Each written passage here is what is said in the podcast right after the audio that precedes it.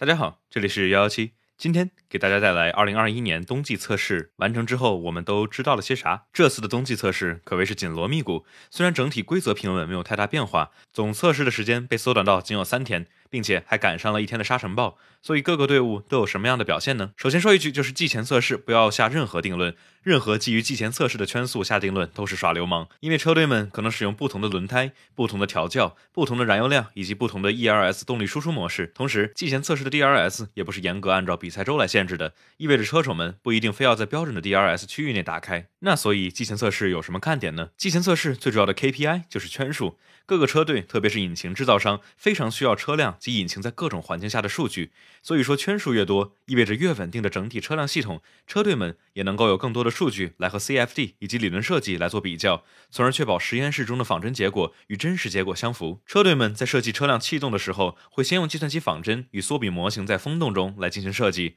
然后在季前测试的时候才真正的搬到赛道，用真正的车跑。如果真实世界的数据与风洞中或者 CFD 中相符，那说明一切 OK。如果不一样，那就说明遇到了相关性问题，叫 correlation issue，意味着理论上的模型不能够描述现实情况。这个问题解决起来难度就很大了。当然，还有就是看看车辆在赛道上的操控特性、不同速度弯下的稳定性啊等等。但总的而言，看圈速并说明不了什么。所以说，这短短三天的季前测试有什么有意思的点呢？首先就是奔驰引擎和变速箱掉链子。奔驰在混动 V6 时代以来，每次季前测试都是相当的稳，但是今年可以说是第一次季前测试问题重重。变速箱的问题也影响到了奔驰自己和使用奔驰去年变速箱的阿斯顿马丁，导致今年奔驰引擎总体圈数都偏少。并且奔驰今年的 W 十二赛车尾部远没有 W 十一稳定，不少人猜测这是和新的地板以及扩散器的规定导致的。奔驰一直是秉持长轴距低前倾角的设计，与短轴距高前倾角的红牛相反。而今年的规则变化使得奔驰考虑增大了前倾角，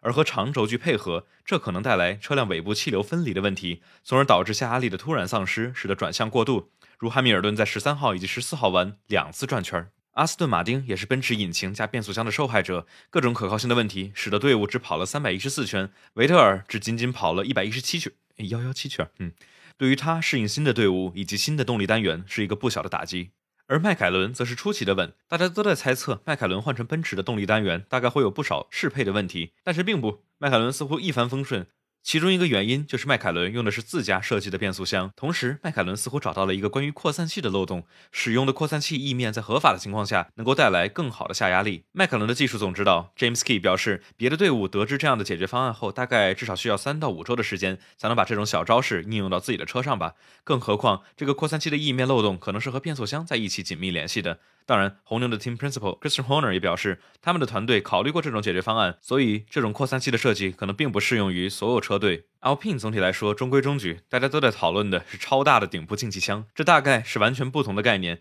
将侧面 side pod 中的散热片移到了顶部，牺牲了进气口的风阻，并且造成了更高的重心，但是可能会获得两侧更低的阻力、更好的层流，以及可能让尾部扩散器发挥更好的效果吧。雷诺引擎也是作为赛场上唯一一家没有顾客的动力单元，意味着所有的数据只能出自于两辆 Alpine。法拉利引擎似乎有提升，总体都是中规中矩。据传今年法拉利引擎被允许使用正常燃油量后，有回升四十多马力。这大概能够让三支法拉利动力的队伍在低下压力赛道不那么捉鸡。红牛的新车稳定性似乎有大幅提升，去年的 RB 幺六可谓是一台难以驯服的猛兽。二零二零新加入的多连杆前悬挂似乎给他们带来相当多车辆稳定性的问题。这套新的悬挂转向系统能够在大转向角度时进一步降低前悬挂的高度，来获得更好的低速弯道性能。但是。RB 幺六作为一个整体，遭遇了各种各样转向过度的问题。进入低速弯的时候，后悬挂的压缩减少，导致前倾角进一步增大；车辆尾部气流分离，导致下压力的突然损失，导致车辆转向过度。今年测试中的 RB 幺六 B 看起来十分的稳定，